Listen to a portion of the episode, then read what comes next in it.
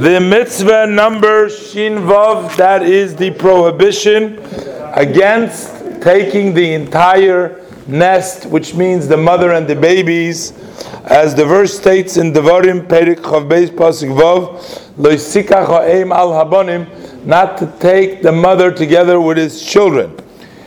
This prohibition, however, has a remedy by fulfilling the positive mitzvah, and that is by sending away the mother bird. As the Pasuk says, Shalach to Shalach Esa'im, once you send away the mother, then you are permitted to go ahead and take the bonim, the, the, the babies. For as long as a person did not send away the mother bird,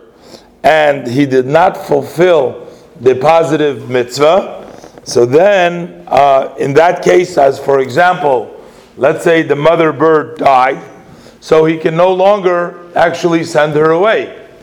Uh, possibly he can violate it and then still, after taking the whole nest with the mother and the babies, but then he can still send away the mother, so he wouldn't get lashes because he can always still do it. But if the mother dies, the mother bird, and he pro- did the prohibition, he took it away, so then he would get lashes as the punishment,